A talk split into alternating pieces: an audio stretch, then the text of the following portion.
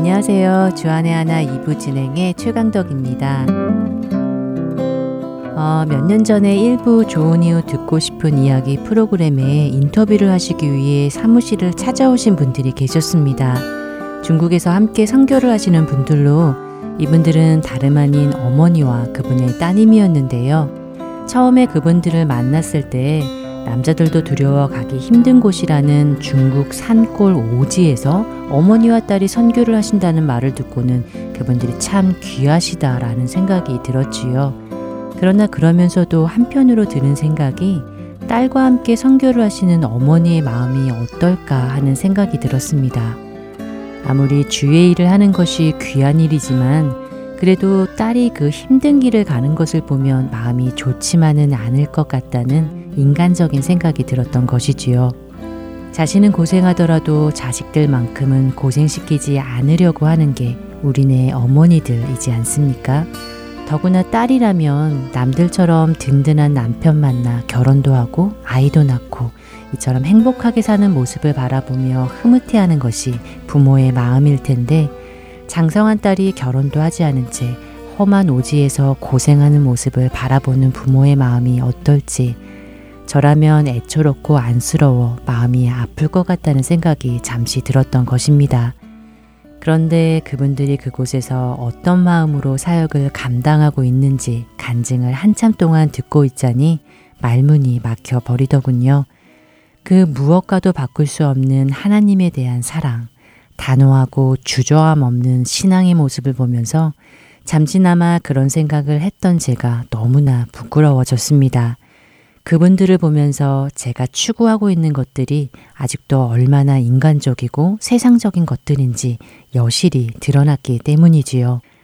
내가 지금 무엇을 가장 중요하게 생각하는지, 무엇을 가치 있게 여기며 살고 있는지를 확인하려면 어쩌면 내가 가장 사랑하는 자식에게 어떤 것을 바라고 있는지를 보면 알 것 같다는 생각이 들었습니다. 그 아이들이 어떤 삶을 살아가기를 원하는지를 보면 말이지요. 여러분은 여러분의 가장 사랑하는 자녀가 어떤 삶을 살기를 바라시는지요? 그들에게 어떻게 살아가라고 말해주고 계십니까?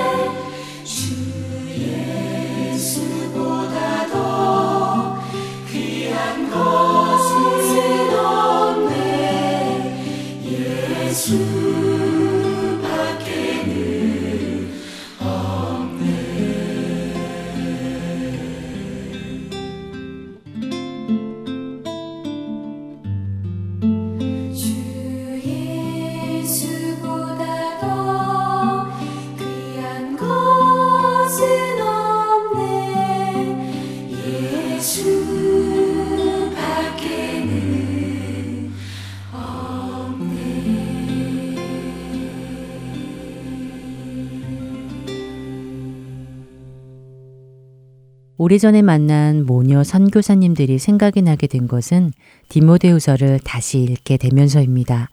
디모데후서는 바울의 서신 중에 가장 마지막으로 쓰여진 서신으로 알려져 있는데요. 그러니까 디모데후서는 바울이 순교하기 전 로마 감옥에 갇혀 있을 때 그의 영적 아들인 디모데에게 보냈던 마지막 편지였던 것입니다. 바울이 이 편지를 쓰고 있는 시대는 로마의 황제 네로의 그리스도인들에 대한 탄압이 극에 달해 많은 그리스도인들이 고난을 겪던 어려운 시대였습니다. 그러나 바울은 자신이 로마로 가면 환란을 당해 죽게 될 것을 알면서도 성령님의 인도하심을 따라 로마로 가지요. 그리고 그렇게 로마로 간 바울은 로마 군인에게 잡혀 감옥에 갇히게 된 것입니다. 디모데후서 1장을 보면 바울은 자신이 잡히자 아시아에 있는 모든 사람들이 자신을 떠나가 버렸다고 말하고 있는데요. 동료들도 다 떠나가 버리고 자신마저도 잡혀 처형을 당하게 될 이때에 자신의 영적 아들 디모데를 남겨두고 떠나야 하는 지금 바울은 어쩌면 흔들리고 두려워하고 있을지도 모르는 디모데에게 어떤 말을 해주고 싶었던 것일까요? 제가 만약 바울이었다면, 만약 감옥에서 사형 집행 날짜만 기다리고 있는 바울이 우리였다면 어땠을까 하는 생각을 해봅니다. 마지막 유언과도 같은 이 편지에 과연 우리는 자녀들에게 어떤 당부의 말을 적어 넣었을까요? 지금 이 위험하고 긴박한 상황에 몸을 사리며 다른 사람들처럼 안전한 곳으로 피하라는 말을 했을까요? 이 길을 계속 가다가는 너도 나처럼 죽임을 당할 수도 있으니 이제 그만 살 길을 찾아 안정된 삶을 살라고 했을런지요. 그러나 바울은 디모데에게 이렇게 말을 합니다. 디모데후서 1장 7절과 8절의 말씀입니다. 하나님이 우리에게 주신 것은 두려워하는 마음이 아니요 오직 능력과 사랑과 절제하는 마음이니 그러므로 너는 내가 우리 주를 증언함과 또는 주를 위하여 갇힌 자 된 나를 부끄러워하지 말고 오직 하나님의 능력을 따라 복음과 함께 고난을 받으라. 바울은 지금의 이 고난을 기꺼이 받으라고 말합니다. 비록 자신처럼 순교를 당하게 될지라도 말이지요.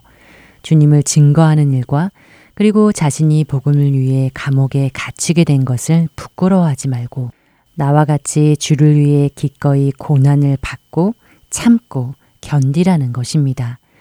그 오랜 고난과 핍박을 견디며 전도자의 길을 갔던 그가 나의 떠날 날이 가까웠다고 말하며 차가운 감옥에서 마지막까지도 그의 사랑하는 영적 아들 디모데에게 해주고 있는 말은 끝까지 믿음을 지키라는 것이었습니다. 면류관을 받는 그날까지 어떠한 고난과 환난이 닥칠지라도 두려워하지 말고 너에게 맡겨진 직무, 바로 전도자의 일을 다하라고 말입니다. 우리를 위해 죽으시고 다시 살아나신 주님의 그 은혜를 기억하라는 것이었습니다. 죽음 앞에서도 이렇게 단호하고 비장하게 말할 수 있는 바울. 그것은 그 고난의 끝에 무엇이 기다리고 있는지 분명히 아는 자만이 무엇과도 비교할 수 없는 영광의 기름을 아는 자만이 할 수 있는 말이지 않을까요? 우리에게는 가야 할 곳, 영원한 천국에서 주님과의 영광의 날들이 기다리고 있다는 것을 고대하는 사람만이 말입니다. 그렇기에 바울은 자신의 아들과도 같은 디모데가 나와 같이 구원의 영광을 함께 받기 위해 지금의 이 고난도 기꺼이 받으며 그들에게 때를 얻든지 못 얻든지 말씀을 전하며 부끄럽지 않은 일꾼으로 하나님께 인정받는 사람이 되기 위해 힘쓰라고 말하고 있는 것입니다.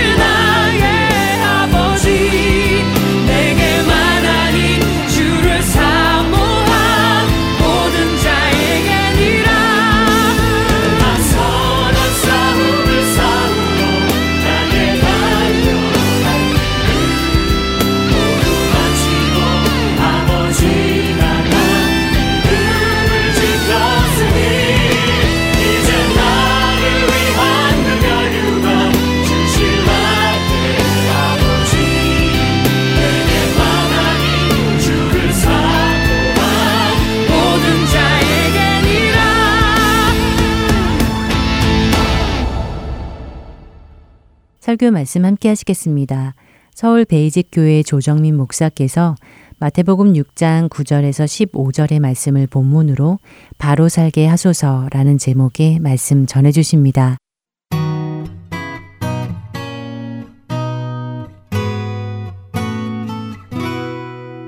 마태복음 6장 9절로 15절까지 말씀 한 목소리로 읽습니다. 시작. 그러므로 너희는 이렇게 기도하라. 하늘에 계신 우리 아버지여 이름이 거룩히 여김을 받으시오며 나라가 임하시오며 뜻이 하늘에서 이루어진 것 같이 땅에서도 이루어지이다. 오늘 우리에게 일용할 양식을 주시옵고 우리가 우리에게 죄 지은 자를 사하여 준 것 같이 우리 죄를 사하여 주시옵고 우리를 시험에 들게 하지 마시옵고 다만 악에서 구하시옵소서 나라와 권세와 영광이 아버지께 영원히 있사옵나이다 아멘 너희가 사람의 잘못을 용서하면 너희 하늘 아버지께서도 너희 잘못을 용서하시려니와 너희가 사람의 잘못을 용서하지 아니하면 너희 아버지께서도 너희 잘못을 용서하지 아니하시리라. 아멘. 하나님 아버지 저희들의 기도를 듣고 얼마나 답답하셨으면 기도를 가르쳐 주셨겠습니까? 오늘 주님께서 가르쳐 주시는 기도를 통해서 우리의 기도가 바뀌게 하시고 우리의 인생이 바뀌게 하시고 우리의 신앙 전체가 바뀌는 것을 경험하게 하여 주옵소서. 예수님 이름으로 기도합니다. 아멘. 신앙이야말로 인생의 뚜렷한 분기점입니다. 신앙이야말로 인생 전체를 변화시키는 가장 강력한 힘입니다. 왜냐하면 신앙은 나를 추구해가는 인생 전체의 패러다임을 하나님을 추구하는 인생으로 바꿔놓기 때문이죠. 그보다 더 큰 변화는 없습니다. 우리는 많은 변화를 경험하죠. 이 세상은 날마다 변화를 추구합니다. 그러나 그런 세상이 추구하는 변화가 우리 인간을 본질적으로 변화시키는 것은 없습니다. 어떤 변화를 추구하든 패션이건 예술이건 학문이건 지식이건 그 무엇을 추구하더라도 우리는 그 모든 수단을 통해서 나를 추구하기 때문에 우리는 달라지는 본질이 없습니다. 진정으로 변하는 나 자신이 통째로 변하는 것을 경험하는 것은 진정한 신앙, 바른 신앙을 통해서만이 가능한 것이죠. 그게 우리가 신앙을 가지는 목적이고 신앙을 살아가는 이유입니다. 왜 우리가 날마다 기도합니까? 왜 우리는 남을 돕습니까? 왜 남은 그렇게 우리가 우리의 영성을 위해서 금식합니까? 예수님께서는 오늘 그런 행위조차도 그런 종교적인 행위, 대표적인 종교 행위를 통해서도 그 동기가 나를 추구하는 것이라면 그건 오히려 해가 될 뿐이라고 말씀하신 것이죠. 그래서 예수님께서는 이 땅에 오셔서 도대체 하나님 백성으로 산다는 것이 무엇인지, 어떻게 살아야 하나님의 백성답게 사는 것인지를 가르쳐 주시기 위해서 이 첫 번째 설교를 시작하신 것이고, 그 첫 설교가 복에 대한 생각부터 우리가 통째 바꿔지지 않으면은 우리는 일평생 신앙 안에서도 세상 사람들과 하등 다를 바가 없는 삶을 살게 된다는 것을 가르쳐 주고 계신 것이죠. 오늘 우리는 예수님께서 가르쳐 주신 기도, 주님께서 가르쳐 주신 기도, 이른바 주 기도문을 배우게 됩니다. 주님께서 왜 이런 기도를 가르쳐 주셨겠어요?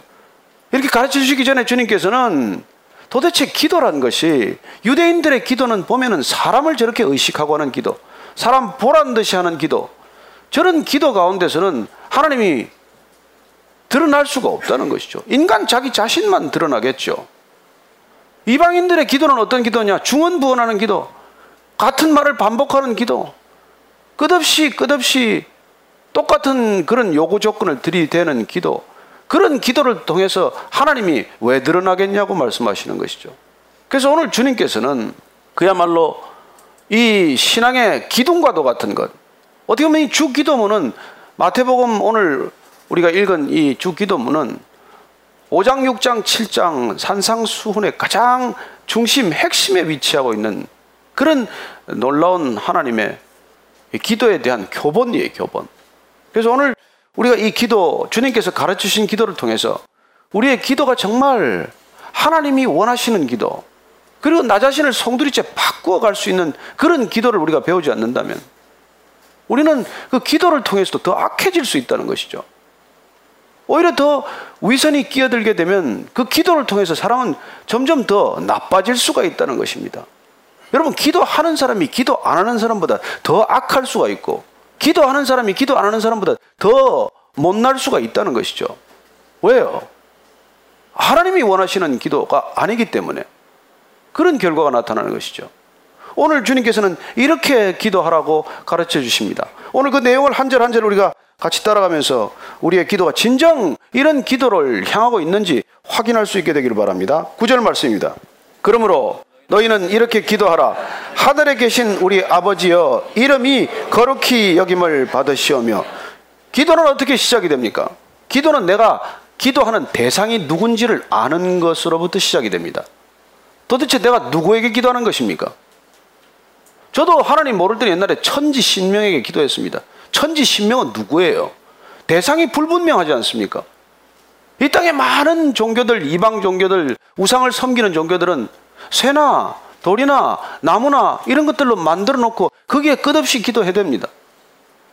새나 돌이 사람의 얘기를 듣습니까? 그러니까 듣는지 안 듣는지 불확실하기 때문에 계속해서 그렇게 기도하는 것이죠.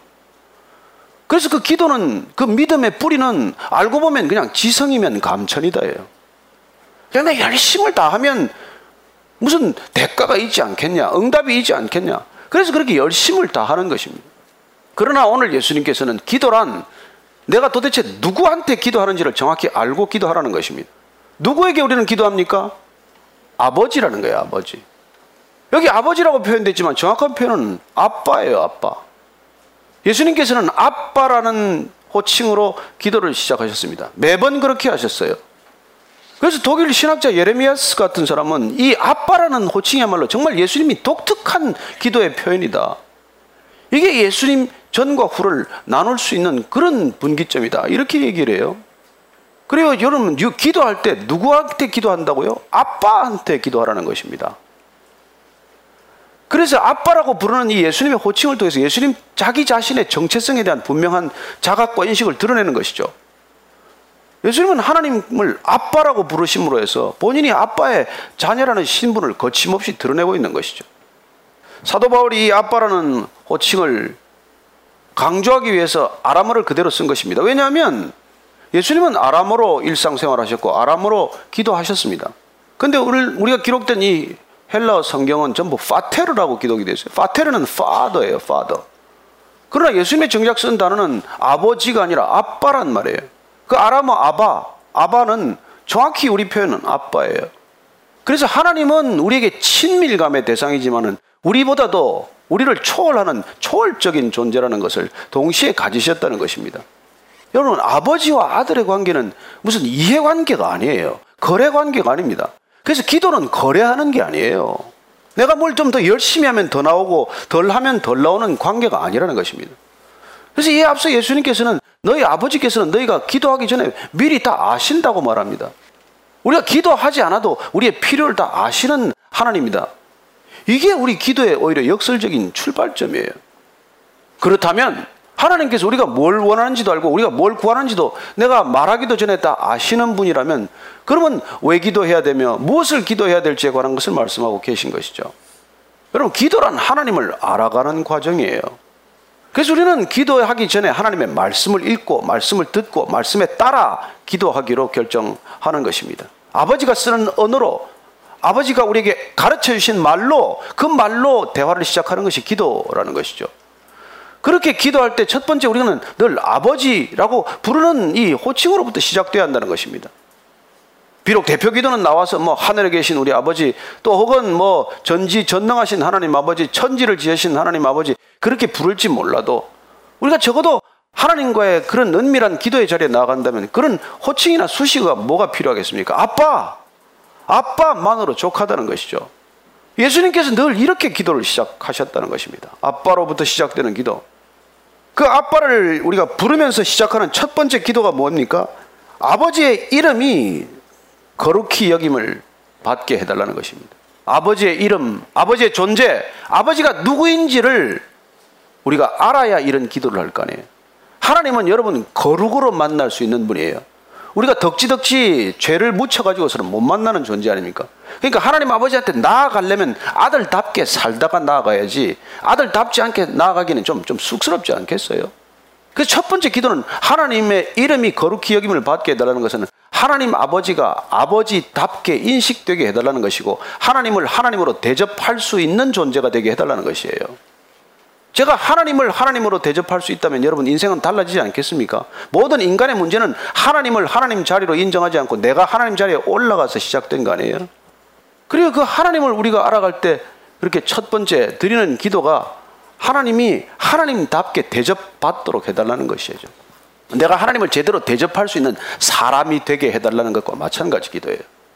두 번째 한번 보실까요? 10절 말씀입니다. 시작. 나라가 임하시오며 뜻이 하늘에서 이루어진 것 같이 땅에서도 이루어지이다. 우리는 다 내 나라를 원해요. 그러나 지금 기도는 하나님 나라가 여기 임하게 해달라는 기도예요. 사실 예수님과 함께 오셨어요. 그러나 그 나라가 내 안에 임하기 위해선 내가 하나님을 받아들여야 하고 내 마음을 송두리째 내어드려야 되는 것이죠. 그리고 우리 신앙의 목적, 기도의 목적은 하나님 나라가 내 안에 오는 것이고 내가 있는 이곳에 하나님 나라가 뚫고 들어오는 거예요. 하나님 나라를 초청하는 것입니다. 하나님 나라가 와야 그 문제가 해결되기 때문이죠.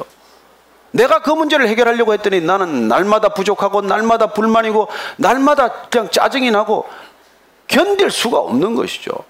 그래서 하나님 나라가 와야 근본적으로 근원적으로 문제가 해결된다는 것을 우리가 기도로 지금 고백하고 있는 것이죠. 여러분 모든 인간의 문제는 내가 풀 수 없어요. 우리가 풀어간다고 풀어서 제대로 풀린 게 있는 줄 아십니까? 다 얽혀놨어요. 인간은 문제 하나 풀면 두 개 만드는 존재입니다. 문제를 하나 풀겠다고 인간의 방식으로 풀었다가는 두 가지, 세 가지 문제가 반드시 파생하는 그런 인생을 우리가 살고 있는 것이죠. 그래서 갈수록 복잡합니다. 갈수록 힘들어요. 갈수록 더 어렵습니다. 그래요. 하나님 나라가 와야 우리 삶 가운데 하나님의 나라가 오셔야 그래서 내가 내 자리에 정위치해야 내가 하나님 자리에 있는 것이 아니라 내가 인간의 자리에 있어야 그래야 문제가 해결되는 것이죠. 그러나 인간이 배웠다고 하면 좀 뭘 안다고 하면 얼마나 본인이 모든 문제를 해결할 수 있다고 주장합니까? 그래서 이 인간에게 끝이 없는 문제가 발생하고 있는 것이죠. 그래서 우리의 기도는 하나님이 하나님답게 하나님 자리에 계신 것, 하나님 나라가 이 땅에 임하는 것, 그리고 하나님의 뜻이 하늘에서 이루어진 것 같이 땅에서도 이루어지도록 그렇게 기도하는 것이죠. 이게 하나님 나라에 대한 청원입니다. 하나님의 뜻이 이루어져야 한다는 것이죠. 하나님의 뜻은 하늘에서는 문제가 없어요. 이 땅에서 문제가 생긴 것입니다. 아담과 하와 때문에 문제가 생긴 것이죠. 내가 내 힘으로 자력으로 내가 한번 문제를 해결해 보겠다고 나섰다가 타락이 시작된 거란 말이죠. 그래서 인간은 스스로 타락의 길을 걷기 시작하면서 얽히고 설킨 이 문제 가운데 다시 회복될 수 없는 지경에 빠뜨려졌기 때문에 주님께서 이 땅에 오셔서 그 문제를 해결하시겠다는 것이죠. 원천적으로 해결하시겠다고 약속하십니다. 그래서 우리의 기도는 하나님 나라가 이 땅 가운데 임해서 그 모든 것들이 근본적으로 해결되는 것을 바라보게 해달라는 것이 그 청원이 기도의 전반부예요.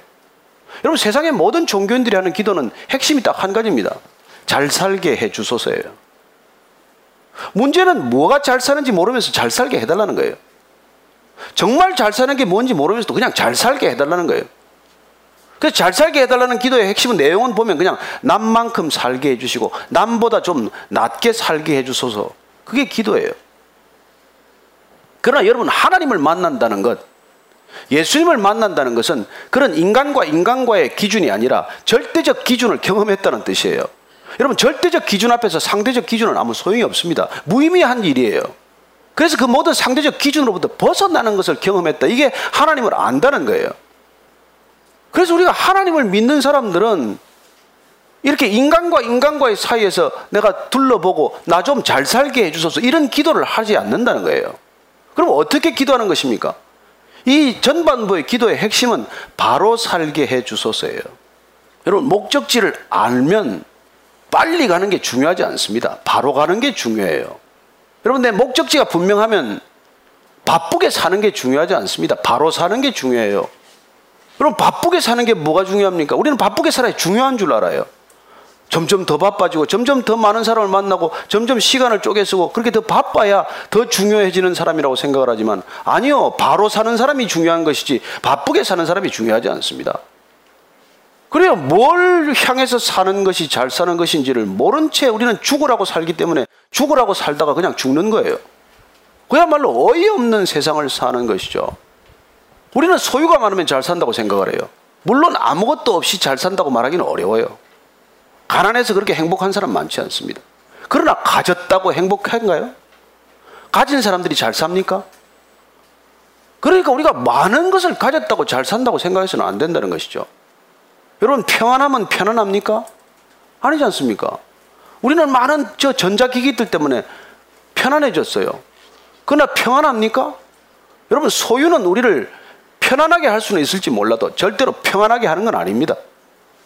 마찬가지로 우리가 그 소유가 우리를 잘 살게 한다고 착각해서는 안 된다는 것이죠. 왜냐하면 그게 잘 사는 기준이 아니기 때문입니다.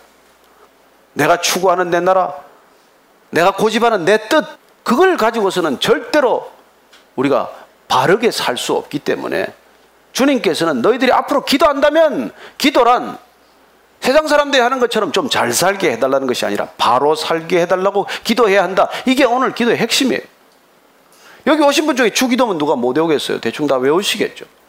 주기도문은 모른다고 말하지는 않겠죠. 그러나 정말 이 주기도문이 가르치시는 바, 주님께서 말씀하시고자 하는 바, 그걸 우리가 놓치면은 주기도문도 기도는 쏙 빠지고 주문이 돼요. 날마다 주문처럼 외우겠죠. 이걸 하루에 천 번 외운 사람도 있대요. 그래요. 우리가 전반부가 하나님 나라가 오는 것이 우리가 바로 사는 길임을 우리가 기도로 올려드렸다면 기도의 후반부는 뭘까요? 우리 일상 가운데 하나님께서 관여해 달라는 거예요. 하나님의 관여가 없으면 하나님께서 개입하지 않으시면 우리 일상은 한순간에 망가지기 때문입니다. 자, 11절 말씀 읽습니다. 시작. 오늘 우리에게 일용할 양식을 주시옵고, 예, 일용할 양식을 달라는 거예요. 여러분 하루하루 먹고 살 걸 위해서 기도하라고 말합니다. 우리는 육신으로 살기 때문에 일용할 양식 문제가 보통 문제가 아니에요. 그러나 일용할 양식을 구하라는 것이죠. 일용할 양식을 구하며 사는 삶을 주님께서는 출애굽했던 이스라엘 백성들에게 날마다 만나 교육을 통해서 가르치셨어요. 하늘에서 그냥 만나가 떨어졌어요. 가시같이 생겼다 그러는데 우리가 보지도 못하고 먹어보지도 못했기 때문에 잘 모르지만 어쨌든 그게 일일 필요한 권장량 우리가 생명을 유지하는 데는 문제가 없었던 거 양식입니다. 그게 하늘로부터 내려왔는데 문제는 욕심을 내서 이틀분 걷으면 썩었다는 거예요. 날마다 하루치만 걷어서 하루 먹고 사는 정말 하루살이 같은 인생을 하나님께서는 우리에게 훈련시키셨어요. 자, 첫째는 먹는 게 하늘로부터 온다. 하나님 아버지로부터 온다는 걸 가르치신 것이죠. 우리는 내가 벌어 내가 먹고 산다. 그렇게 우리는 생각할지 모르겠지만 아니요. 먹고 사는 모든 것들은 하나님께로부터 온다. 이 훈련이 시작이에요. 그리고 이 일용할 양식을 구하는 것은 사실 그런 내가 내 힘으로 먹고 산다는 그런 교만으로부터 벗어나는 지름길입니다. 그리고 일용할 양식을 구하는 사람은 여러분 자꾸 더 많은 것을 구하지 않아요. 더 많은 것을 구하지 않기 때문에 우리가 오는 선물이 우리에게 안식이에요, 안식. 그게 진정한 쉼입니다. 여러분 우리가 왜 이렇게 자꾸 바빠졌어요? 왜 이렇게 일을 많이 하려고 듭니까? 일용할 양식을 구하지 않고 우리가 주용할 양식, 월용할 양식, 연용할 양식, 일생용할 양식, 평생용할 양식을 구하기 때문에 우리는 대박을 꿈꾸는 존재들 아닙니까? 어저께 한 번에 한 목에 그냥 이렇게 몽땅 벌어놓고 그냥 좀 즐기면서 평생 살면 안 되나? 여러분 그게 악해지는 지름길인가 아세요? 그렇게 살려다가 그러나 모든 것이 하나님으로부터 온다는 이게 우리가 겸손의 시작이고 안식의 시작이에요. 아니, 하나님으로부터 오는 그 필요를 아시는 분이라면 우리가 뭐가 그렇게 걱정거리가 있겠어요? 그래서 우리가 염려로부터 걱정으로부터 풀려나는 것입니다. 그러나 내가 벌어먹고 살아야 된다. 또 내가 버는 모든 것들이 사장을 통해서 온다. 사람을 통해서 온다 그러면 불안에서 벗어나지 못하죠. 비록 우리가 월급을 받고 살지만 그 월급이 사장으로부터 오는 것 이 아니라 하나님으로부터 오는 것이다. 이걸 안다면, 이걸 고백할 수 있다면 우리의 일의 성격이 달라지는 거 아니겠어요? 여러분, 하나님과의 관계 속에서 일하는 사람과 사람과 사람 간의 관계 속에서만 일하는 것과는 내용이 틀리지 않겠어요? 그래서 하나님과의 관계 속에서 일하는 사람은 월급이 목적이 아니에요. 거기서 일어나는 모든 관계가 목적이에요. 월급은 덤이죠. 하나님께서는 그걸 우리한테 원하고 계신 것이죠. 그래서 오늘 이 기도는 일용할 양식을 구하라는 것은 날마다 하나님을 기억하라는 거예요. 내 모든 것이 하나님께 의존해 있다는 나의 의존적 고백이에요. 내가 잘났다는 게 아니라 내가 잘나서 먹고 사는 게 아니라 어느 하나 하나님께서 허락하지 않은 것 없다는 것 그런 고백이 이 기도 안에 담긴 내용 아니겠습니까? 그래서 진정한 겸손이 있는 것이고 진정한 안식이 여기에 있어요. 일용할 양식을 구하는 그 기도의 태도 안에 안식이 있다는 거예요. 다음 12절 우리가 읽습니다. 시작.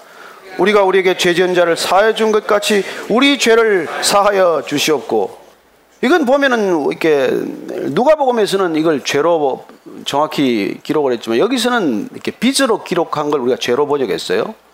왜냐하면 유대인들의 생각은 죄란 하나님께 빚진 거라고 생각을 했기 때문에요. 그래서 우리가 하나님께서 내가 빚을 그냥 탕감해 주셨듯이 나도 다른 사람의 죄를 탕감해 달라는 그런 기도예요. 그러나 자칫 잘못하면 내가 저 사람을 용서했기 때문에 죄를 용서했기 때문에 하나님 내 죄도 용서해 주십시오. 이렇게 우리가 바터되는 걸로 무슨 거래적으로 해석을 하서는 안 되는 것입니다.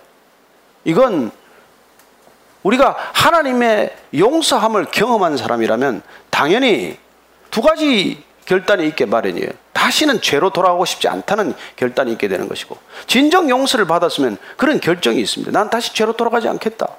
그리고 정말 내가 죄 용서받은 것이 감격이고 은혜라면 다른 사람을 용서하는 것이 그토록 어렵지 않다는 것입니다. 우리는 죄에 대한 심각성을 잃어버렸어요. 죄가 얼마나 심각한지 우리는 잘 모릅니다. 메르스 정도가 아니에요. 그렇기 때문에 우리가 죄 용서받았다는 것에 대한 기쁨과 감격을 잘 몰라요. 그러나 어쩌면 메르스가 종식됐다는 선언과는 비교할 수 없는 게 십자가의 용서라는 것입니다. 그런 용서를 우리가 경험하면 다른 사람을 용서하는 것이 어렵지 않다는 걸 예수님께서 그렇게 비유로 설명해 준 것이죠. 너는 만 달란트 용서받은 거야. 그 부채를 탕감받은 것이라고. 그런데 네가 왜 백 데나리온 그거 못 받았다고 그렇게 그런 감옥에 가두려고 하니? 그런 얘기 하시는 것이죠. 이 죄 용서를 경험한 사람들은 여러분 삶에 상상할 수 없는 변화를 경험하는 것과 마찬가지입니다. 그래서 우리가 사도 바울 선생이 이 용서에 관한 얘기를 그렇게 많이 하신 거예요. 우리는 그 용서를 경험하지 않으면 신앙의 자유함을 누리지 못합니다. 로마서 5장 8절을 보면 우리가 아직 죄인 되었을 때 그리스도께서 우리를 위하여 죽으심으로 하나님께서 우리에 대한 자기의 사랑을 확정하셨느니라. 여러분, 우리가 죄인 되었을 때 우리가 예수님을 믿음으로 고백하지 않았을 그때도 사실 예수님께서는 이미 용서하시기로 결정하셨다는 것입니다. 그런 용서에 대한 근원을 거슬러 올라가면 우리가 창세 전부터 우리가 지음을 받았다는 데까지 이르게 되는 것이죠. 다시 로마서 8장에 가면은 2절에 이렇게 말합니다. 1, 2절에. 그러므로 이제 그리스도 예수 안에 있는 자에게는 결코 정죄함이 없나니 이는 그리스도 예수 안에 있는 생명의 성령의 법이 죄와 사망의 법에서 너를 해방하였습니다. 이런 해방을 여러분 경험했는데 이런 해방과 자유를 경험했는데 우리가 남을 용서하는 것이 그토록 인색하겠습니까? 그래서 우리가 이 기도의 핵심은 사실 용서에 있어요, 용서. 하나님 나라를 경험하고 하나님 나라가 이 땅 가운데 이루어지는데 가장 중요한 게 이게, 이게 용서에 있다는 것입니다. 우리가 얼마나 용서하기 어렵습니까? 자, 13절 말씀 마지막 부분입니다. 시작. 우리를 시험에 들게 하지 마시옵고 다만 악에서 구하시옵소서. 나라와 권세와 영광이 아버지께 영원히 있사옵나이다. 아멘. 자, 그다음에 기도의 마지막 여섯 번째 청원. 이 모든 청원들은 사실 여러분 공동체를 위한 청원이에요. 나 혼자만 일용할 양식 달라고 그랬습니까? 우리의 일용할 양식을 달라고 그런 거 아니에요.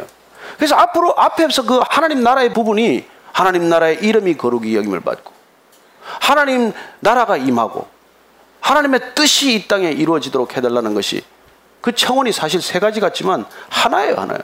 하나님 나라가 여기 오게 해달라는 거예요.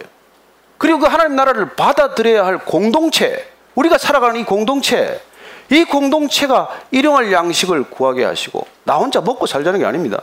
우리 모두에게 일용할 양식을 공급해 달라는 그런 요청이고 그 공동체가 정확히 제대로 우리가 존속되기 위해서 아름다운 하나님의 공동체가 되기 위해서 서로 용서하고 그리고 우리가 말이죠 한 사람 한 사람이 다 유혹에 빠지지 말라 시험에 빠지지 말라는 것이죠 여러분 이 시험에 들지 말라는 건 우리가 유혹에 빠지지 말자는 거예요 빠지지 않도록 주님 보호해 달라는 것이죠 악에 빠지지 않도록 지켜 달라는 것이죠 우리가 유혹에 빠지지 않고 시험에 빠지지 않고 악에 들지 않으면 그러면 여기 하나님 나라가 임하게 되고 하나님 나라가 임하면 우리는 모든 것이 우리에게 주어지는 거예요.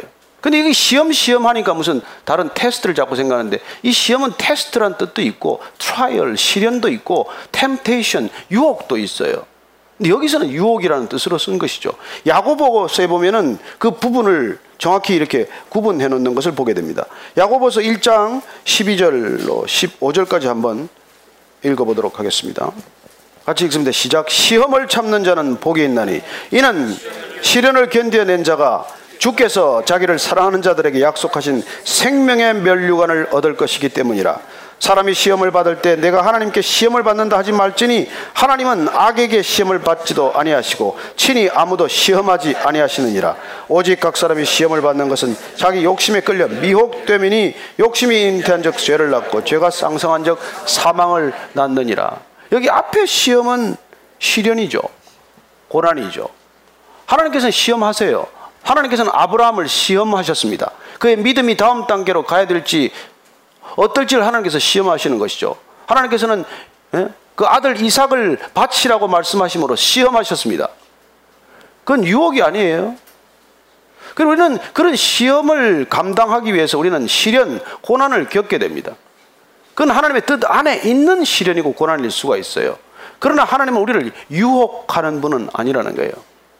오늘 주님께서 우리에게 가르쳐 주신 기도는 정말 하나님 나라에 관한 기도 세 가지와 그리고 우리가 공동체를 세워가는데 하나님 나라라는 공동체를 이루어가는데 진정한 교회를 이루어가는데 어떻게 기도해야 할지에 대한 것을 가르쳐 주신 기도가 기도의 핵심 아닙니까? 자, 주님이 가르쳐 주신 기도의 핵심은 나를 위한 기도입니까? 이기적인 기도입니까? 나 하나 잘 되자고 하는 기도입니까? 내 가정만을 위한 기도입니까? 내 교회만을 위한 기도일까요? 내 나라, 내 민족만을 위한 기도입니까? 아니요. 하나님의 기도는 정말로 그 모든 지경을 넘어서는 기도라는 것입니다. 그래서 하나님을 알지 못하고 하나님 나라를 정확히 우리가 알지 못한 채 기도해봐야 우리는 세상 사람들과 전혀 다를 바가 없는 그런 기도를 계속할 수밖에 없지요. 그래서 주님께서 이 기도를 가르쳐 주시면서 정말로 너희들이 잘 사는 길, 세상이 잘 사는 길이라고 말하는 것이 아니라 진정으로 잘 사는 길, 그 진정으로 잘 사는 방법을 위해서 너희들이 기도하되 그 기도는 바로 살게 해 주십시오. 하나님 뜻 안에서 바로 살게 해 주시고 공동체를 세우는 뜻 안에서 바로 살게 해 주십시오. 그게 기도의 핵심이라는 거예요. 여러분 이런 기도를 드리는데 내가 안 바뀌고 우리 가정이 안 바뀌고 세상이 안 바뀌겠습니까? 근데 도대체 어떤 기도를 드려서 이 세상이 여전히 크리스천들이 그렇게 빛과 소금으로 살라고 하셨는데 빛은 그냥 더 어두워지겠습니까? 무슨 까닭 때문입니까? 기도를 아무리 많이 해도 그렇게 더 독한 기도, 악한 기도를 할 수 있다는 거예요. 나만 그렇게 끊임없이 추구하는 기도를 올렸다면 기도 많이 할수록 더 위험해요, 여러분. 여러분 방향을 모르고 질주하는 건 가장 위험한 일 아닙니까? 마찬가지예요. 하나님 아버지를 모르고 하나님 아버지 성품을 모르고 그분의 뜻과 그분의 나라를 모르고 기도 열심히 하면 열심히 할수록 더 문제가 되는 것이죠. 차라리 뭐 좌선 면벽 좌선하면서 나를 비우는 훈련이나 하면은 그렇게 탐욕스러워지지는 않을 터인데 절에 스님보다도 못한 크리스천 깊은 수도원에 수도승보다도 못한 크리스천들이 생기는 이유가 뭐예요? 뭘 놓고 기도해야 할지를 모르고 이렇게 기도하라고 가르쳤음에도 불구하고 이렇게 이 방향으로 기도하는 것이 아니라 여전히 나를 향한 나를 추구가 된다면 그건 하나님이 원하시는 기도와는 정반대의 기도라는 것입니다. 오늘날 기독교인들이 여전히 하나님의 뜻과는 정반대의 기도를 올려드리면서 나는 크리스천이라고 주장하기 때문에 이 땅에 교회는 버림받는 존재가 되겠죠. 저는 여러분들이 한 주간 기도를 올려드리면서 정말 주님께서 가르쳐 주신 기도는 이렇게 기도하라는 게 이, 이대로 카피해서 기도하라는 게 사실 아니에요. 한자도 틀리지 말고 이렇게 기도하라. 이런 말이 아니지 않습니까? 이런 틀을 가지고 기도하라는 거예요. 이런 내용과 핵심을 안고 기도하라는 것입니다. 그때 기도는 이 세상을 바꾸는 기도가 될 것이고, 이 병든 세상에 하나님 나라가 뚫고 들어오는 것을 경험하는 기도가 될 것이고, 놀랍게도 우리 인생과 모든 것들이 변화하는 것을 극적으로 경험하는 기도가 될 것이라고 믿으시기 바랍니다. 우리의 기도에 달렸습니다. 하나님이 기도를 원하십니다. 이렇게 기도하는 사람을 통해서 하나님 나라가 흘러가기 때문이고 이런 기도하는 사람들의 채널을 통해서 하나님 나라가 이 땅 가운데 영광으로 드러나기 때문이죠. 저는 한 주간의 삶 가운데 여러분들이 이 기도를 기억하면서 정말 단 한 번 주기도문을 암송하는 일이 있더라도 이 기도의 깊은 뜻을 기억하면서 정말 주님 바로 살게 하소서 그 기도가 주기도문에 담긴 뜻이라면 제가 기도대로 이 주기도문을 올려드린 대로 한 주간 주님 앞에 바로 살다가 예배의 자리에 나아오게 하여 주옵소서 그렇게 기도하는 저와 여러분 되기를 바랍니다. 오늘 그런 마음을 담고 한번 주기도문을 같이 암송 천천히 하고 기도 마치도록 하겠습니다. 다 같이 눈을 감고 기도하겠습니다. 하늘에 계신 우리 아버지여 이름이 거룩히 여김을 받으시오며 나라의 임하옵시며 뜻이 하늘에서 이룬 것 같이 땅에서도 이루어지이다. 오늘 우리에게 일용할 양식을 주옵시고 우리가 우리에게 죄전자를 사하여 준 것 같이 우리 죄를 사하여 주옵시고 우리를 시험에 들게 하지 마옵시고 다만 악에서 구하옵소서 대개 나라와 권세와 영광이 아버지께 영원히 있사옵나이다 아멘 이렇게 기도하고 주님께서는 한 번 더, 한 번 더 부탁하십니다. 한 번 더. 그 부탁의 내용이 오늘 14절, 15절이에요. 같이 읽고 마칩니다. 시작. 너희가 사람의 잘못을 용서하면 너희 하늘 아버지께서도 너의 잘못을 용서하시려니와 너희가 사람의 잘못을 용서하지 아니하면 너희 아버지께서도 너희 잘못을 용서하지 아니하시리라. 다시 용서를 다시 덜먹이세요. 이렇게 기도하라고 가르쳐 주고 나서 딱 특별히 내가 한 번 더 부탁하는데 제발 사람 용서하고 살아라. 여러분, 용서야말로 우리가 하나님 나라가 이 땅 가운데 임하는 가장 확실한 징표이기 때문입니다. 그래서 우리가 이 정말 서운한 걸 품고 괘씸한 걸 품고 살아가는 동안은 이 땅에 하나님 나라가 임할 수가 없어요. 저는 어제 이 말씀을 묵상하면서 어, 아버지의 마음을 이렇게 표현하는구나. 둘이 싸우는 아들을 보며 둘이 다투는 자매를 보며 너희들 제발 서로 용서해라. 너희들이 그렇게 용서 안 하면 나도 너희들 용서 안 할 거야. 이렇게 으름장을 놓는 아버지의 모습, 그 답답한 심경을 느끼게 되는 것입니다. 저는 한 주 동안 여러분들이 누군가를 용서했기 때문에 자유로워지게 되길 바랍니다. 여러분들이 정말 죄를 진심으로 용서했기 때문에 우리의 마음 가운데, 심령 가운데 하나님 나라가 가득한 것을 경험하게 하시고 그리고 우리가 일하는 일터에 진정한 하나님 나라의 평강이 임하는 것을 경험할 수 있게 되기를 축원합니다.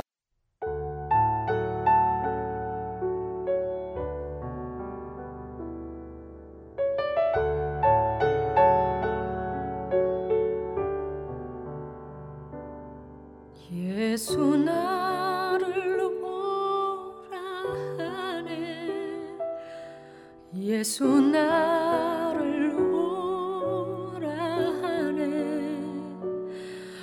어디든지 주를 따라 주와 같이 같이 가려네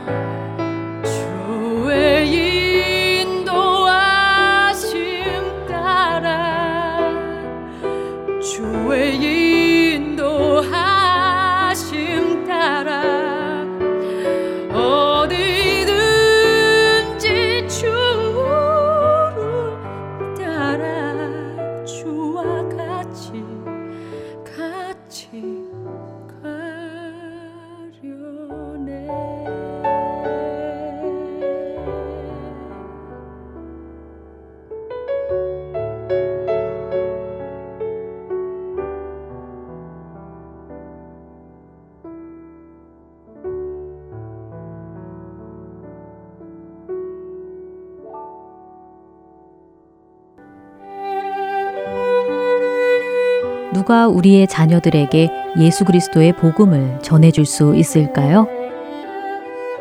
그것은 바로 부모님의 몫입니다. 부모님께서 직접 자녀들에게 성경적 가치관을 세워주도록 가이드라인이 되어드릴 주안의 하나 육부 자녀들을 위한 방송이 시작되었습니다. 주안의 하나 육부 CD 신청을 원하시는 분은 방송사 사무실 602-866-8999로 연락 주시기 바랍니다.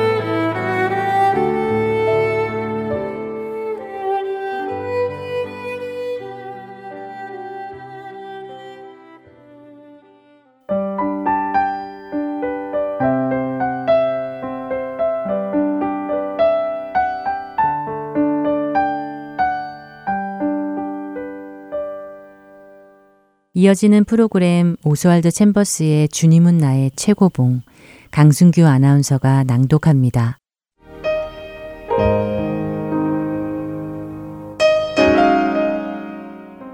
그러나 귀신들이 너희에게 항복하는 것으로 기뻐하지 말고 너희 이름이 하늘에 기록된 것으로 기뻐하라 하시니라. 누가복음 10장 20절의 말씀입니다. 그리스도인 사역자들을 위험에 빠지게 하는 가장 큰 올무는 그들이 세속화되는 것도 아니고 죄를 짓는 것도 아닙니다. 사역자들을 위험에 빠지게 하는 가장 큰 올무는 잘못된 영적 성공을 향한 갈망입니다. 그것은 곧 우리가 살고 있는 이 시대의 가치관, 세상의 가치관을 따라 성공을 판단하는 갈망입니다. 숫자에 많고 적응으로 성공을 가늠하고 유행에 앞서고 뒤처지고에 따라 성공을 가늠하고 시설과 거치장으로 성공을 가늠하는 것들이 모두 세상의 가치관을 따라 성공을 판단하는 것입니다. 결코 하나님의 인정을 받는 것 외에 다른 그 어떤 것도 추구하지 마십시오. 오히려 히브리서 13장 13절의 말씀처럼 성문 밖에 계신 예수님에게 나아가서 그분이 겪으신 그 수치를 함께 당하기를 구하십시오. 누가복음 10장 20절에서 예수님께서는 제자들에게 성공적인 사역으로 인해 기뻐하지 말라고 말씀하셨습니다. 그런데도 우리 대부분의 사람들은 오히려 이 한 가지로만 기뻐하는 듯 합니다. 그렇습니다. 우리는 상업적인 관점을 가지고 사역을 바라봅니다. 얼마나 많은 영혼들이 영접 기도를 하고 교회에 등록을 했는가를 계산하며 그 숫자에 대해 하나님께 감사하고 그것이 마치 할 일이 다 끝난 것처럼 생각합니다. 그러나 우리의 사역은 거기에서 끝나는 것이 아니라 거기에서 시작하는 것입니다. 우리의 사역은 하나님의 은혜로 구원의 시작에 들어온 그들의 그 자리에서 시작하는 것입니다. 우리의 사역은 그들을 구원으로 초청하는 데에만 있는 것이 아니라 초청에 응한 그들을 그리스도의 제자로 만드는 것에도 있습니다. 그리고 이것이 오히려 더 우리에게 궁극적인 사역입니다. 물론 구원과 성화의 사역은 전적인 하나님의 주권의 사역이며 하나님의 은혜의 사역입니다. 그러나 그리스도의 제자인 우리들의 사역은 또 다른 사람들이 제자가 되도록 하는 것이며 그들이 자신들의 삶을 온전히 하나님께 순복할 수 있을 때까지 훈련시키는 것입니다. 우리는 하나님의 사역자로서 영적으로 우리와 같은 자들을 재생산해야 하며 바로 그것이 우리가 주님의 사역자라는 것을 증명하게 될 것입니다. 하나님은 그분의 은혜로 우리를 그분이 보시기에 합당한 삶을 사는 자들로 만들어 가십니다. 그렇기에 우리에게는 부름받은 다른 이들 역시 그 합당한 삶을 살도록 인도해야 하는 책임이 있습니다. 그 책임을 감당하십시오.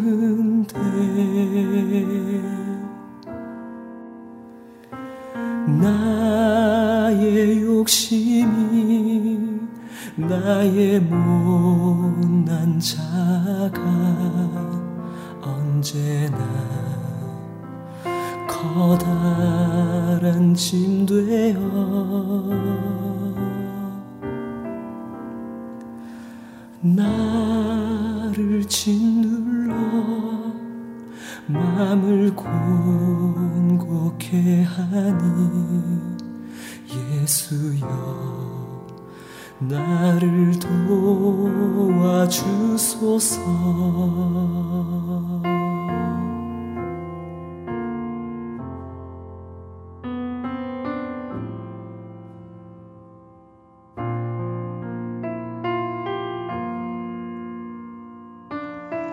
(1987년) 찬양이 불모지였던 이 대구 땅에 찬미 성교단을 창단하게 하시고 순간순간 여러 가지 어려움도 많았지만 지금까지 찬미의 사역들이 이어지게 하심을 감사합니다.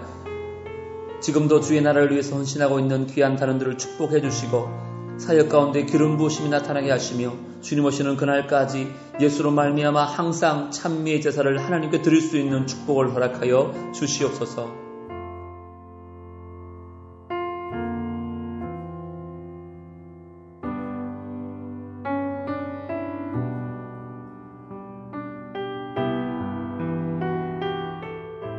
갈대를 꺾지 아니하시고 꺼져가는 등불도 끄지 아니하시는 극률의 하나님 여전히 부족하고 허물 만한 저희들이지만 그 극률로 인하여 찬미가 다음 20년을 바라볼 수 있는 이 큰 은혜 오직 주님을 사랑하는 마음과 하나님이 죽으심으로 내가 영원히 살 수 있게 된 그 구원에 감격하여 한 생애를 주를 위해 드리길 원하는 오직 이 한 마음을 받아주셔서 감사드립니다.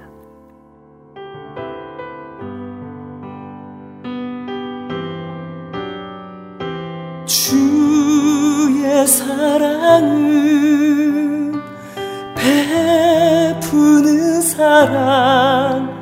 값없이 그저 주는 사랑.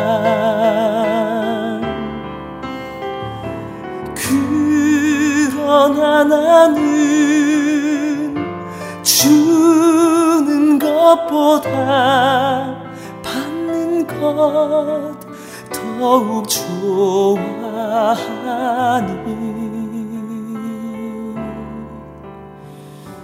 나의 입술은 주님 닮은 듯하나 내 맘은 아직도 주하여 받을 사랑만 계수하고 있으니 예수여 나를 도와주소서.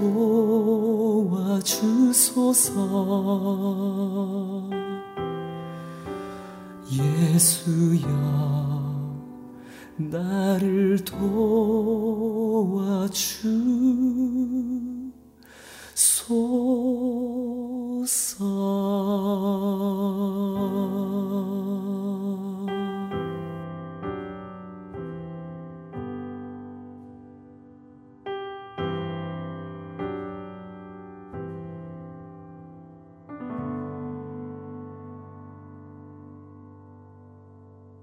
여러분은 여러분의 자녀가 어떤 삶을 살아가기를 바라십니까?